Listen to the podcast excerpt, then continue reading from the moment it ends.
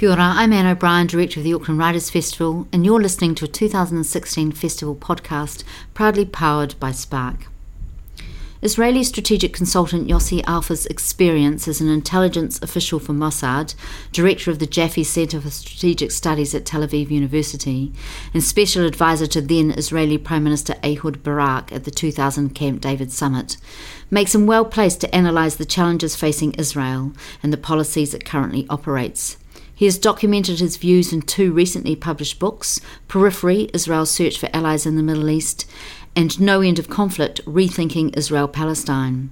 Yossi speaks to Jeremy Rose. We hope you enjoy this session. Uh, greetings, kia ora, welcome. Uh, I've got a couple of housekeeping things we've got to do first. I think you've already been told you've got to turn off your cell phones. Um, if a cell phone goes off, it's going to be confiscated and given to the Red Cross.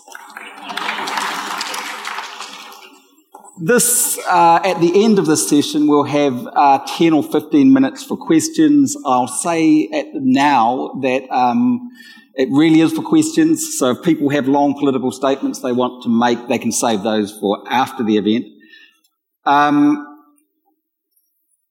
the session is called From the Centre. We were just discussing it. We're not quite sure why. um, welcome, Yossi Alpher people have come to hear you, not me, so I'll, I'll be brief. New Zealand historian um, Michael King used, was, was, fond of saying that New Zealand history is, is as interesting as anybody's history. It may be short, it's just sped up. When we think about the Israel Palestine conflict, it's even shorter. Today, 68 years ago, Ben Gurion declared Israel a state.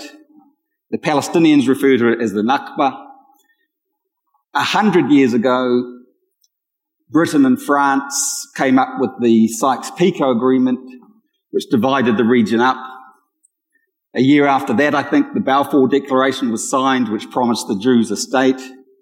And one or two years after that, New Zealand troops invaded Gaza and the story, in some senses, begins there, I think. But we're going to talk to Yossi. Yossi's actually seen and been involved in a huge amount of that history from a young man when he first went to Israel. He has worked for Mossad. He's a former director of the Jaffee Center for Strategic Studies in Tel Aviv. Was a prime, it was a, an advisor to the Prime Minister Ehud Barak at the 2000 Camp David Summit. And he's the author of two recently published books, Periphery, Israel's Search for Allies in the Middle East, and No End of Conflict, Rethinking Israel-Palestine. So, uh, big welcome to Yossi, please.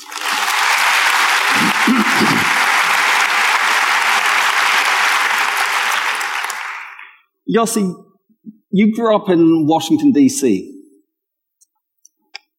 What and how did you end up in Israel? How much time do you have? Yeah, we'll, we'll take the brief version today. Well, the brief version is I certainly grew up in a very political city uh, and became interested in national and international politics at a very young age. Did not grow up in a Zionist household.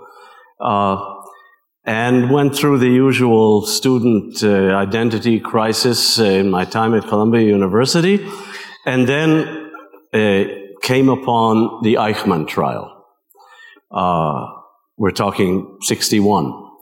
Um, and uh, one of the purposes of, one of Ben Gurion's purposes in not only capturing Eichmann, but in staging the trial in front of the entire international media and the community, uh, was to send mes- a message to people like me. And I got the message. The message I got was one of secular national uh, Jewish identity. And uh, as I observed the Eichmann trial, I became for the first time aware of myself as a, a Jew in the national sense. And that Israel is the expression of, of, uh, of Jewish, modern Jewish nationalism, Zionism.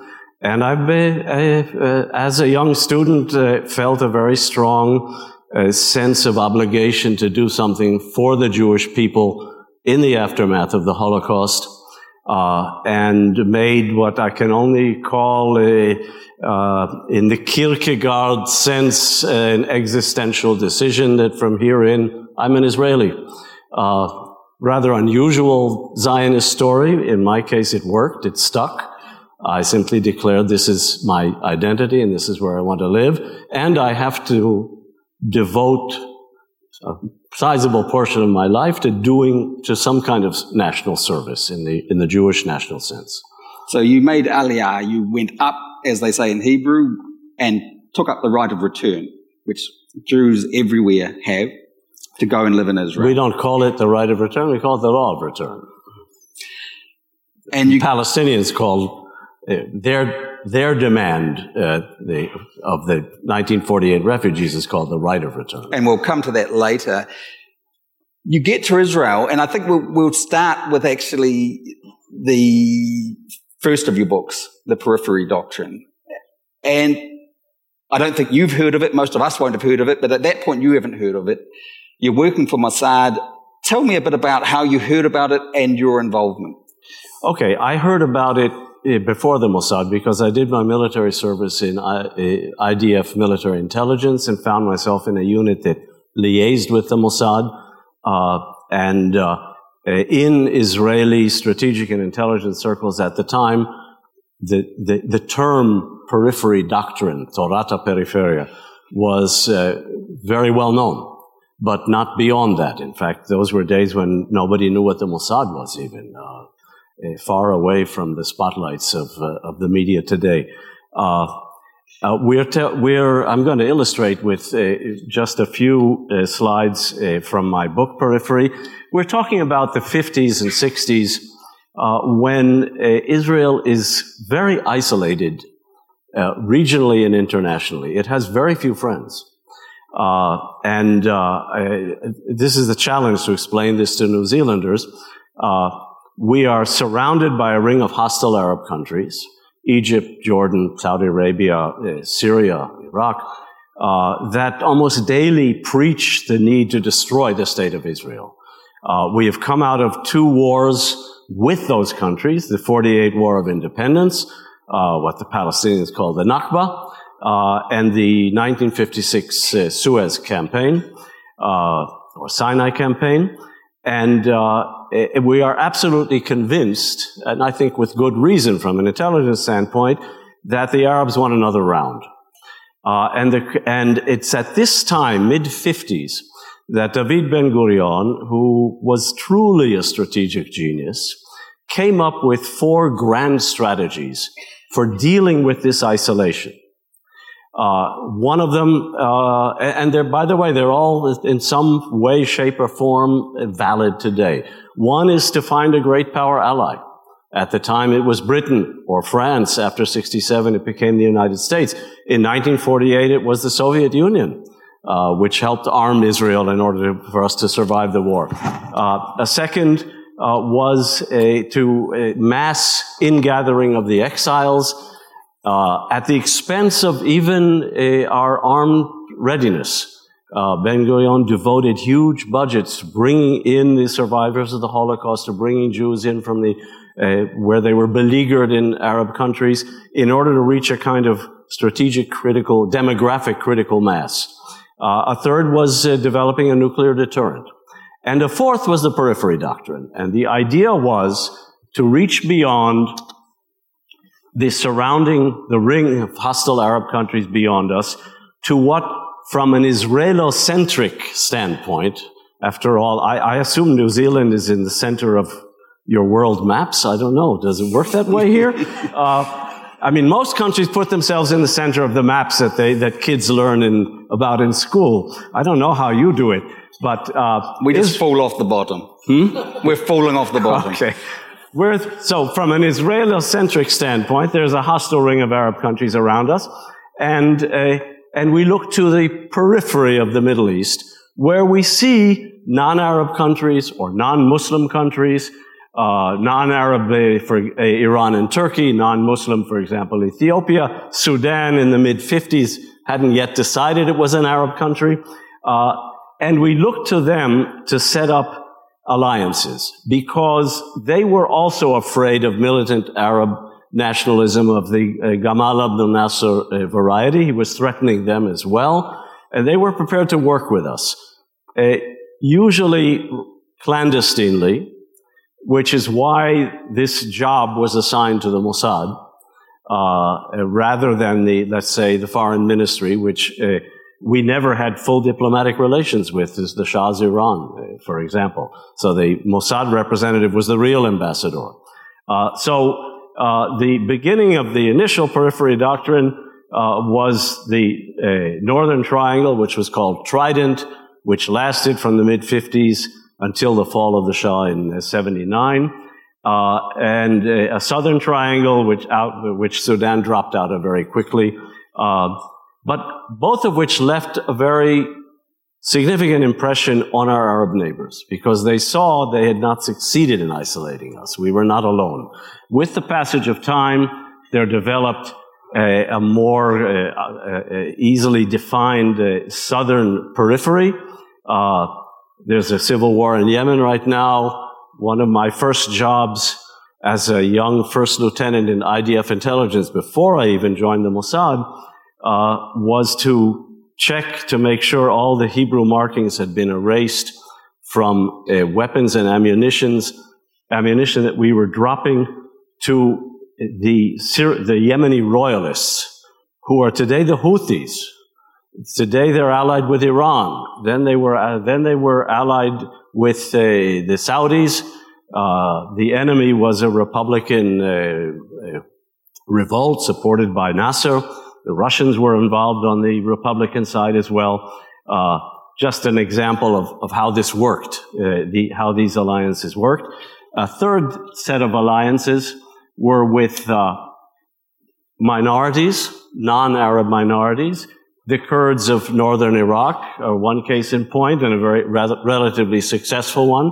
Uh, to this day, in their semi-independence in northern Iraq, uh, they uh, uh, they have a warm place in their hearts for the alliance they had uh, with Israel because we saw ourselves as two non-Arab Middle East minorities fighting for self-determination. Uh, the uh, the fiasco of the the real fiasco of the doctrine was the alliance with the Maronites in Lebanon, uh, which led to the Israeli invasion of Lebanon in 1982, so soured the Israeli security community on the notion of alliances with other minorities in the region that since since then, I mean, we finally got out by the skin of our teeth in the in the year 2000, and since then uh, we have had no such alliances with uh, Middle East minorities because the sense in Israel, of course, the Maronites have their own narrative, but the sense in Israel is that we were betrayed uh, by our allies. So that's it in a nutshell. Let's talk about the Kurdish example. You, I think, had some involvement. Actually, uh, you mentioned two things you were involved with. One was the uh, to do with the dam. Tell tell us about that one. Uh, at one point, uh, I was uh, by now I'm in the Mossad, uh, fairly beginners level, doing staff work and working opposite the Kurds, among other people. And um, anyone who knows the geography of northern Iraq knows that that's, that's where the water flows south from. Okay? And uh, eh, these are high mountains that get a lot of snow in the winter. Uh, and basically, uh, Baghdad's drinking water comes from, uh, from the north. The British, uh, when they were there after Sykes-Picot in the 20s and 30s, built an impressive set of dams uh, to make all of this work. And the Kurds came to us and said, uh, let's blow up the dams. Uh, that's a good way to fight the, the, the Saddam Hussein regime in, in Iraq. Uh, Saddam wasn't then president, but he was the, uh, the power behind the throne. And, uh, and it was my job to go figure out what this meant and was it possible. So I had to go and talk to people in the Israeli Water Authority who understood dams. I couldn't tell them why, although they could probably guess, uh, and uh, ask them. I pointed to two dams, uh, Dirbandi Khan and Dukan. you can find them on the map today as well. Uh, one of them is kind of in creaky shape, and the U.S. Is, has brought in some Italian experts to try to uh, hold it together because otherwise it really will collapse and flood Baghdad. But what I discovered is that you'll put Baghdad under a meter of water, and you will uh, kill a, if you blow it up. Uh, you can blow it up; it's doable, uh, and you will kill a lot of innocent people, and you will deprive Iraq of water for irrigation. Uh, and so we thought about this for a minute, and then sent sent a cable to the Mullah Mustafa Barzani, the, the Kurdish leader. Uh, forget it. Uh, we're not going into this. That was an example of the kind of uh, uh, of the kind of, but of course, at the same time, we all we had throughout for for a couple of decades, we had usually a three man mission on the ground in northern Iraq, uh, entering thanks to our Iranian uh, strategic allies. Um, and always including a doctor for humanitarian aid, which is a very important uh, part of this uh, and training and arming uh, the Peshmerga, the the, uh, the Kurdish uh, militia. You mentioned in the book that there was a lot of sympathy for the Kurds, that there's a sense of brotherhood between non-Arab minorities. I found that I can believe that that's a feeling, but if that is the case, why not the similar level of support for the Kurds, far more of them in Turkey? or the Kurds in Iran, who are also living under awful conditions in both countries. Oh, I mean, this is where you get into realpolitik, okay? Uh, we could not work with the Kurds of northern Iraq if it weren't for the readiness of the Iranians to let us in. We had to enter via Iran. A, a, Iran Iran's Turkish uh, Kurdish issue then as now was relatively quiescent unlike in Turkey. And it was out of the question to ask the Turks, also our allies in Trident, to let us in eh, via Turkey because they were much more sensitive uh, to the Kurdish issue. Uh, uh, and we had, we had, I mean, look, I began by saying we're surrounded by a ring of hostile Arabs. It's not as if the people in the periphery were angels. They weren't. They had their own interests. They were not for the most part, democratically run countries. They had huge human rights problems, including the status of their Kurds. And we had to go with the flow if we were going to in any way create a sense that we are not alone and that we have some uh, allies on the periphery. But mind you, problematic allies. I suppose what I'm saying is that you do make quite a play of the sense of solidarity with the Kurds of Iraq. And if if that was real, because, I mean, do you think the Kurds of Iraq were better off for those types of military operations that were going on? I mean, there were Kurds in Iraq who also supported the regime. It's not as if it was a one-sided conflict, even between the Kurds. I mean, really, does anyone benefit from that level of military support in those types of situations? Look, let me focus on the on two cases which, from the Israeli standpoint, in retrospect, they were positive experiences. One was the Kurds of northern Iraq, the other was the animists and Christians of South Sudan. Okay, in both cases, they were horribly persecuted by the Arab leaderships of their country in Baghdad and Khartoum, respectively. Uh, mean, we, we saw later on Saddam Hussein using chemical weapons on the Kurds. They were horribly persecuted. Yes, they were riven by their own schisms and conflicting loyalties. They had no past uh, history of uh, of be- behaving like a sovereign or, se- or semi-sovereign people aspiring to sovereignty, but they were genuinely suffering. And our relationship with the Kurds began when uh, then head of the Mossad, Meir Amit, this is in the uh, early 60s, meets with a, a, a Kurdish uh, representative in Paris uh, and comes back and says to, to Golda Meir, who was then min- foreign minister, he, he says, look, these people don't have enough money to make themselves a cup of tea. And Golda says, take $100,000. And $100,000 for Israel at that time was a lot of money. All right? And give them something. Now, a, given the fact that we are in a permanent war with our Arab neighbors, there's a natural sympathy for other peoples in the region who are also in permanent war with their Arab neighbors and, and who don't even have the luxury of all these realpolitik considerations of uh, do I help the Israelis, do I not help the Israelis? But they came to us eh, in a very genuine way, saying, look, you Jews have achieved self-determination in your historic homeland in the middle of the Arab world. All right? We want the same thing. We deserve the same thing. Will you help us? And we had good reason to help them. And so the Kurds of Turkey, because Turkey is more important to you as a peripheral nation, wouldn't get the same. To the best of my recollection, the Kurds of Turkey never even came to us nor did the Kurds of, of Iran. Uh, but yes, Turkey was more important because Turkey is a strategic ally threatened Syria. Let me just uh, take you back here for a minute. Uh, it's rather interesting. Whereas the, the, the relationship with Iran in the 60s and 70s was warmer and had a lot more intelligence and, uh, uh, and strategic cooperation content, it, it, it was with Turkey with whom we found ourselves discussing on several occasions launching a joint war against Syria. You see, Turkey is Syria to Syria's north, Israel is to the south. Uh, this reached operational planning stages.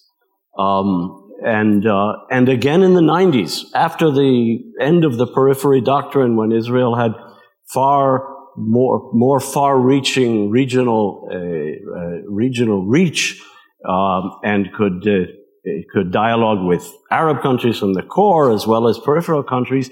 Once again, uh, the Turks were prepared to talk about, to us about a joint military operation against Syria. That never happened with Iran. But yes, in this case, you have no choice. These are your neighbors. These are the people you're dealing with. You have to ignore not only their Kurds, something much harder for Israelis to do.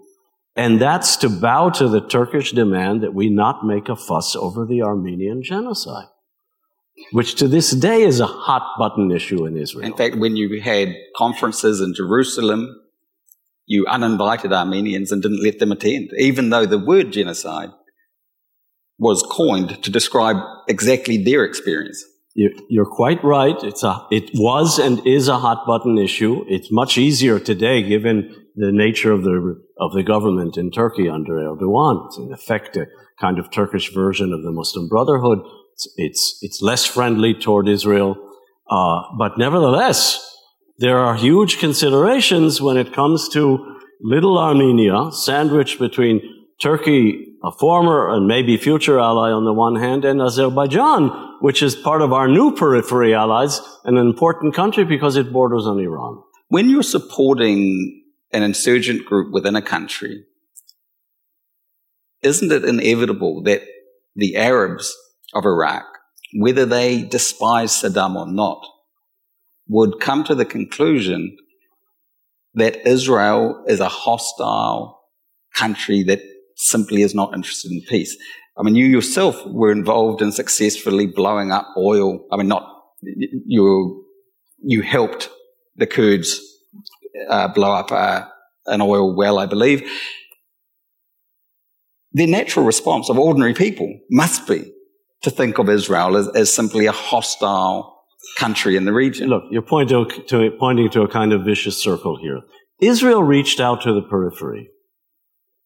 A periphery countries like Turkey and Iran, the minorities reached out to us, but we reached out to the periphery because of Arab hostility. Because war after war, they would not come to terms with the existence of Israel. We're making preparations constantly for the next war. We're talking about an era in which uh, Sawt Al Arab, the, the Nasser's uh, radio station in Cairo, daily broadcasts throw the Jews into the sea. Now, yes, when I go, when I'm writing the periphery book, and I now have access to Arab countries, I can go, I can talk to Egyptians, I can talk to Jordanians, even Saudis and uh, Syrians and Lebanese. Uh, and I asked them, well, what did you think of this periphery doctrine? They said, yes, well, it just, sim- it just drove home our, what we were saying, our own narrative, which was that you're, you're hostile. You're a hostile implant in the region, and you're being all the more hostile by making common cause with our enemies. So there was a vicious circle here. What but let me just, if I may, jump to the conclusion, okay? Because there were Israelis who pointed to exactly what you said and said periphery doctrine is a mistake. We have to be reaching out to our Arab neighbors.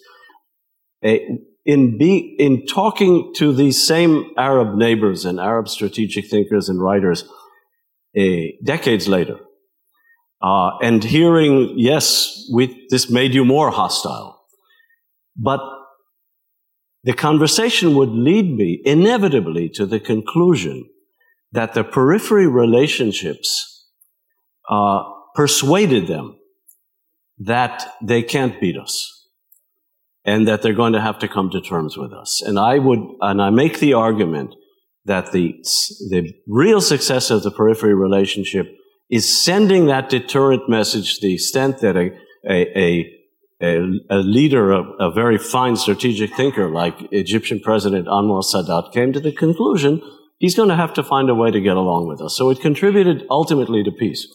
Those of us who follow this closely, the, one of the difficulties is maybe I don't follow it closely enough is, is the claim and counterclaim.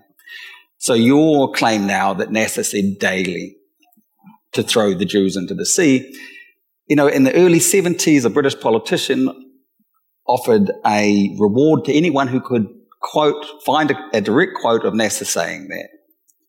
He didn't end up paying out.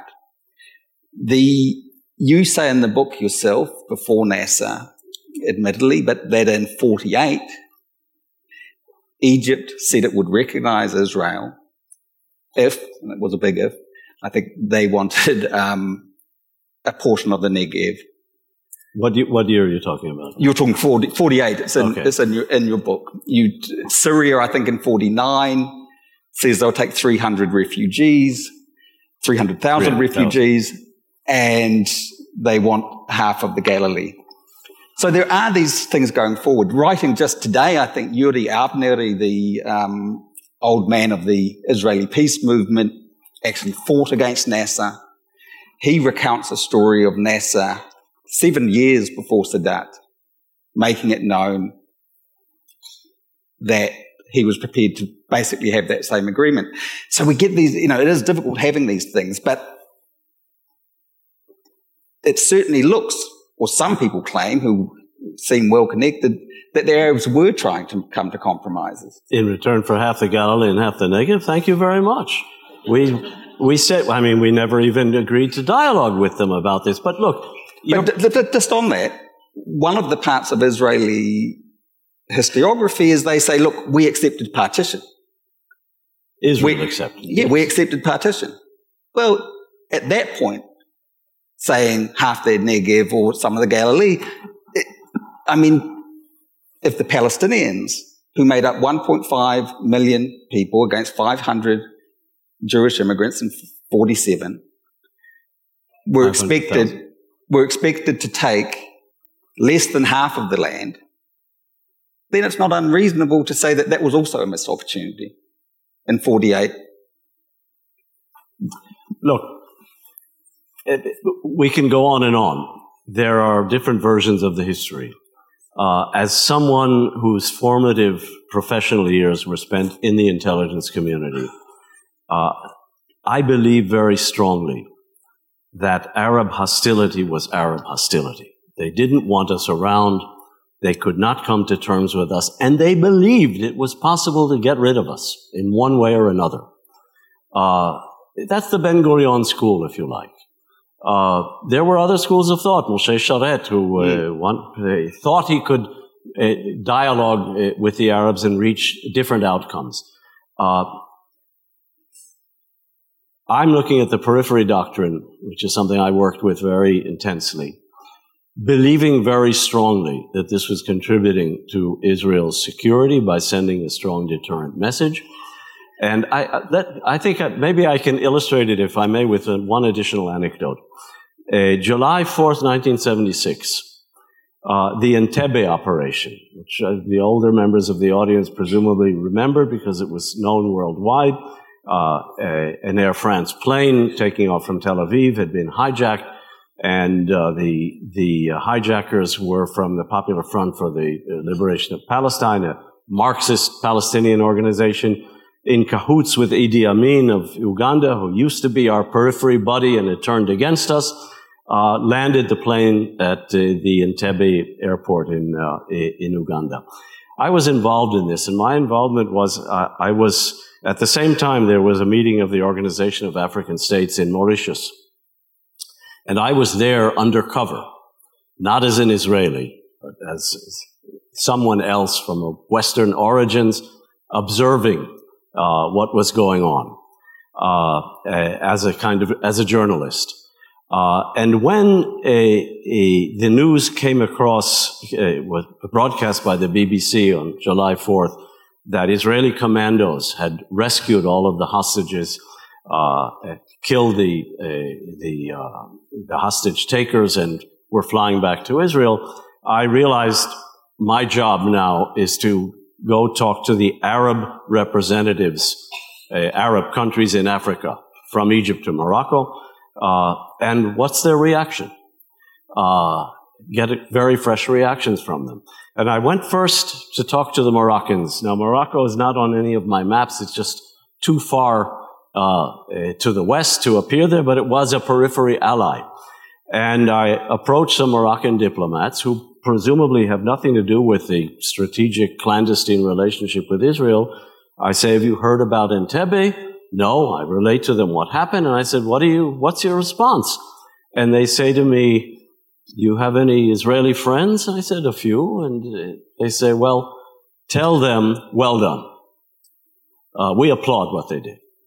I then go to the Egyptian delegation, much more important from the terms of Israel's overall strategic interests. And it's a delegation of generals, all in uniform. They hadn't heard either. And I tell this to them and they are in a state of total shock. This is three years after the Yom Kippur War, which, according to their narrative, then as now, they won. And they simply couldn't believe the Israelis could strike in the heart of Africa, and Uganda is the heart of Africa, the sources of the Nile, their, their sus, the sustenance of, of Egypt, uh, and pull off an operation like this. Uh, and when I got back uh, to Mossad headquarters in Tel Aviv, I was called in by the head of Mossad, General Khofi Chaka, and he says, "Well, tell me what what did you hear after the operation?" And I told this to them, and he said, "Okay, the Moroccans know our capabilities. The Egyptians thought they won the last war, and they can't believe."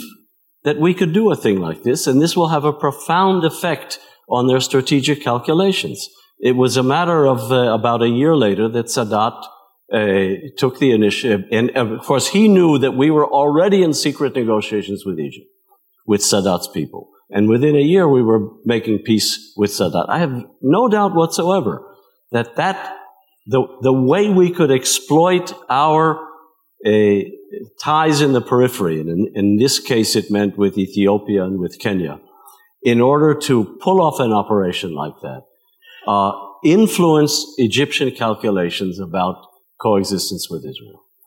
Uh, so, in my view, and it, whether you buy into the Ben Gurion approach or the Sharett approach, uh, in my view, the the ability to broadcast to our neighbors that we have powerful friends, friends I- indeed sitting on the sources of the Nile River, made a very positive contribution uh, to whatever modicum of peace and strategic cooperation we've established with our neighbors. And I say modicum because it's far from what one would call the normalization. We could talk for a lot more on this topic. I think it's, we'll shift gear and talk more about the Israel-Palestine aspect of it. In your book, you talk about what you call a nightmare scenario, which is the one state solution not solution, reality. The one it's state. not a solution. Well, let's let's talk about you know because the one state proposal has an interesting history. It goes from quite prominent but very left wing Zionists like Magnes, who set up the Hebrew University, um, Buber. Albert Einstein, Martin uh, Buber. Yep, Yeah. Buber, Martin Buber, of course, all liked, had the vision of a binational state. And now the Palestinians are talking about a binational state, a state of all of its citizens. Some Palestinians. Some Palestinians. It's not the official uh, position No, by any means. that's right. And particularly Palestinians outside of Palestine, I think. What is it that horrifies you about? I mean, in one sense, it's already a reality. Israel occupies the West Bank with, I've forgotten, is it 4 million 2.5 million. West Bank. West Bank, 1.8 million in Gaza, which most of the world believes Israel occupies. Israel doesn't. which which we've decided we no longer occupy, but that's that's an, an argument we have with the world. Yeah, So, as you say, it kind of already exists, except it is completely undemocratic. There's no democratic input from a large part of the population. What is it that worries you about the scenario? First of all, this is not a static scenario. I place us on a slippery slope, moving to, increasingly toward a one-state reality. By no means a solution, but a reality, uh, which will, under present and, and for near-term foreseeable circumstances, uh, be either not democratic, that is, Palestinians will have fewer rights, fewer national rights, uh, or no longer a Jewish Zionist state because everyone will have equal rights, uh, and this will uh, have to be understood as a, some sort of binational uh, reality. Uh, now, there are very few Israelis who want this. There are some on the far right and the far left. Uh, or the president, I think. hmm? The president. the president, uh, President Rivlin, is a Democrat, and but he's also someone who believes that we have to control the greater land of Israel, um, and ostensibly wants to give Palestinians in the West Bank and East Jerusalem, not Gaza. Nobody puts Gaza on the map of what's under Israeli control anymore. Nobody in Israel. Uh, so he says they'll have, well, they'll all have equal rights. And when confronted with the prospect that this will be the end of Zionism, because Israel will no longer be the, the home of the, the national home of the Jewish people, he begins hedging his bets. Well, Palestinians will have to qualify. They'll have to pass some voting standards. Uh, he, he quite frankly doesn't know how to work his way out of this. And in any case, in our system, he has no constitutional power to do anything about it, which is one of the reasons he was No, elected it's, president. it's interesting that someone from the right, like him, Yeah. is talking on no, those no, on look, that you level. have, you have, and I outline this in the book, among the right, which is the dominant political element in Israel, which is today the political mainstream, you have a huge variety of points of view as to how to solve this issue, how to deal with it. Uh, Rivlin is one extreme. Uh, you can find uh, fascists at another extreme who just want to kick people out. Uh, you can find others who say uh, uh, they'll uh, they'll be under Israeli rule, but they'll have Jordanian citizenship and vote in Jordan. They don't bother to ask the king of Jordan whether he's interested in having claim. more Palestinians on his voter list. Uh, uh, you have uh, one who's a very prominent columnist for the Jerusalem Post, Caroline Glick. She's my favorite because she says, well, all the demograph- demographers are wrong.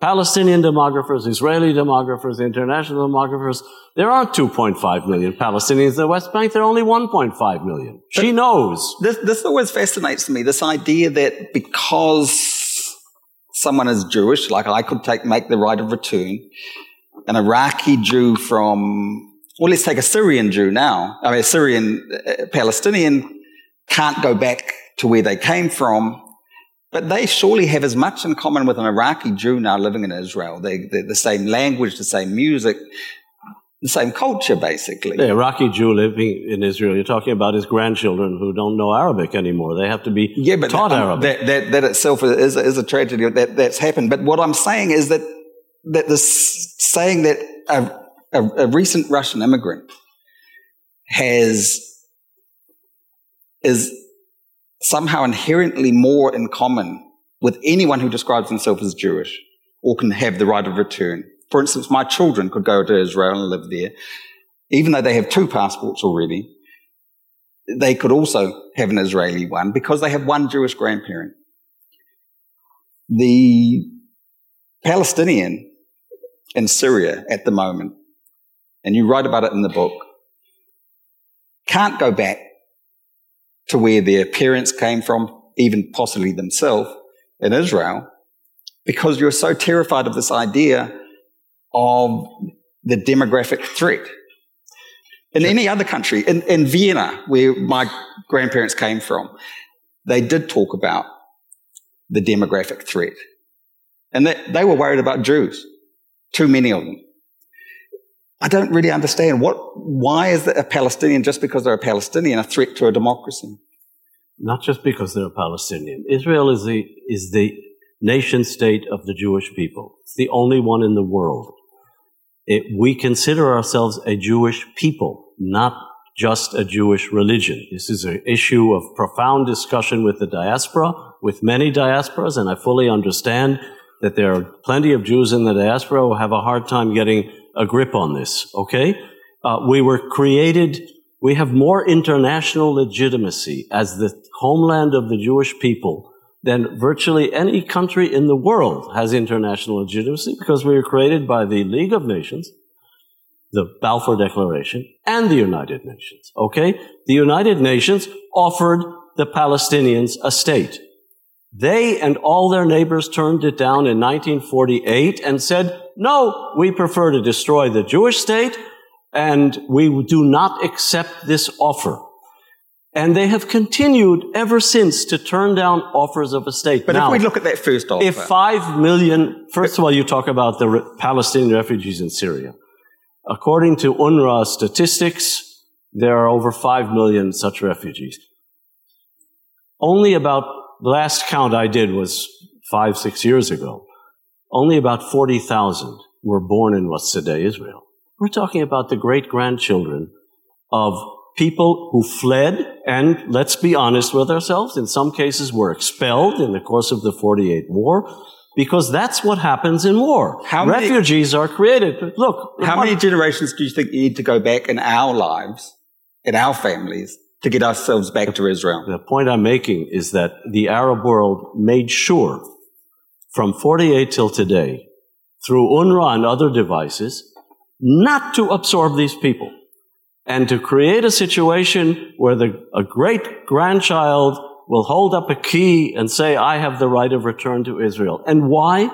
Because if that person has the right of return to Israel, then the state of Israel was born in sin in 1948 because all other countries solve their refugee issues differently, except for the Arabs and the Palestinians. Don't you think? And if the state of Israel was born in sin, then there's no justification for our existence. And I, as a Zionist, and most Israelis, do not accept this and reject it. I, I would disagree in the sense that I think every colonial settler state, and I include Israel, in that you may not, but New Zealand, America, Australia, we're all born in sin. I take that for granted.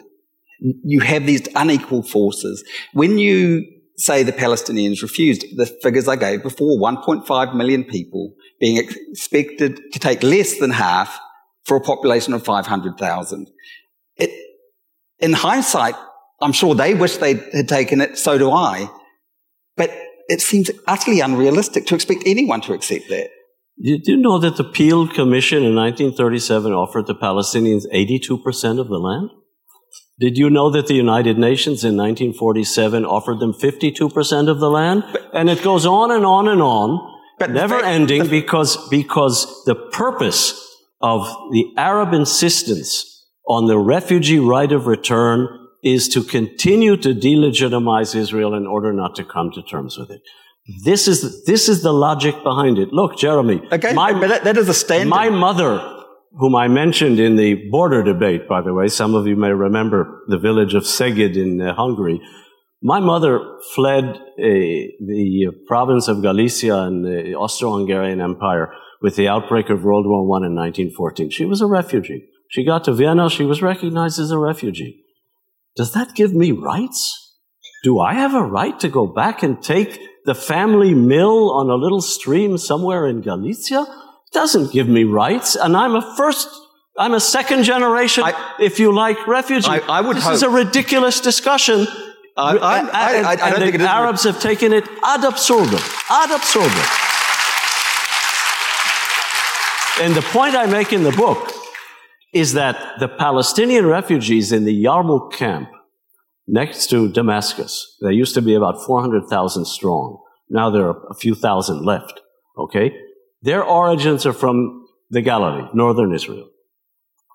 The people in Yarmouk, grandchildren and great grandchildren, uh, still claiming the right of return. They have now been swept up in a wave of 12 million Syrian refugees scattered all over the Middle East.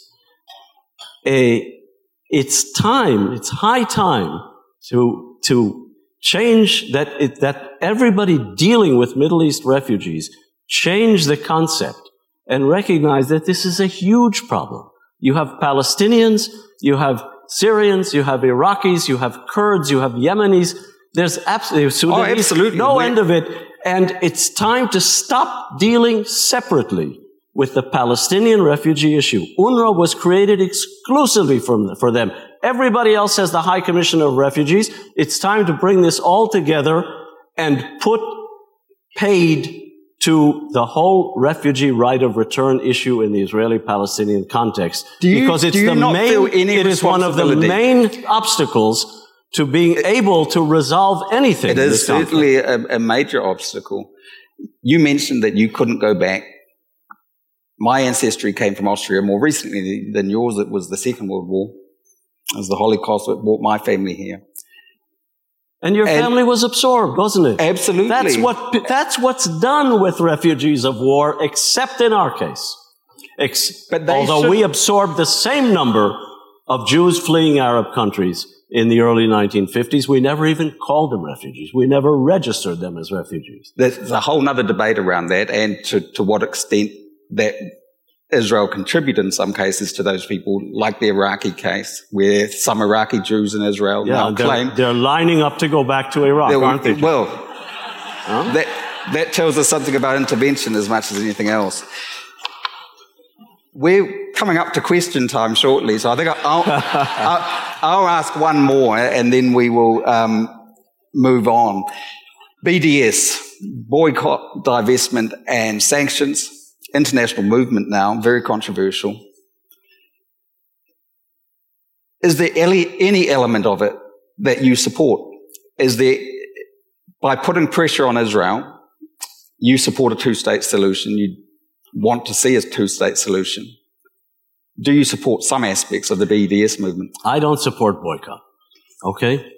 We were boycotted uh, for decades after the state of Israel came into existence in 1948 by an, an organized Arab boycott, which was respected by, well, and honored by all kinds of international firms. Uh, it just made us stronger, by the way. It just gave us more indigenous uh, manufacturing and, and, agricultural capabilities. Uh, but I don't believe that boycott is going to change anything in the very, very complex and somber Israeli Palestinian reality. It's not going to stop this slippery slope. Now, BDS, there are some who want to boycott only settlements and their goods, and others who want, who want uh, to boycott the entire state of Israel, and others who are violently anti-Zionist. Uh, on the other hand, there are a few Zionists involved in BDS. They ju- they're just against the settlements. Uh, I would argue, and I don't, I don't, let me note, I don't pretend to be an expert on BDS. I do pretend to know something about how Israel interacts with the international community. I would argue that BDS is much more of an issue outside of Israel.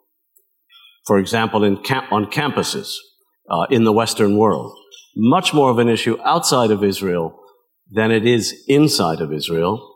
Uh, and it will, by it, under no circumstances is it going to be decisive in deciding the outcome of the Israeli Palestinian slippery slope. And if you watch our prime minister, who bears a large portion of responsibility for the slippery slope, but who is also uh, rather astute politically, certainly, and cautious internationally, uh, he is building up Israel's alternatives to any sort of boycott coming from primarily Europe, uh, because the United States is, neither Trump nor Clinton are going to adopt BDS. It brings us a sense to the new periphery you've been speaking of, Even Saudi beyond Arabia, the new China. periphery. I mean, we're no longer isolated, okay? We have strategic relations with Russia, with China, with India. Uh, we have growing strategic relations even with Saudi Arabia, Egypt, and Jordan. None of them are in the slightest bit interested in BDS. Some of them pay lip service to the Palestinian issue. They are, the other Arabs are thoroughly fed up with the Palestinians never missing an opportunity to miss an opportunity. I, I mentioned a few of them in terms of percentages. Uh, and uh, all of these give Israel, along with the United States, which is still Israel's primary uh, international ally and friend, all of these, I would argue, render the BDS movement uh, more of a uh, uh, an, uh, uh, an issue for hand wringing in the diaspora than in Israel itself. And let's uh, give Yossi a big thanks. Thank you. Our 2016 Auckland Writers Festival podcast series is proudly powered by Spark. You can find a range of other talks, interviews, and discussions on iTunes, on SoundCloud, or on our website, writersfestival.co.nz.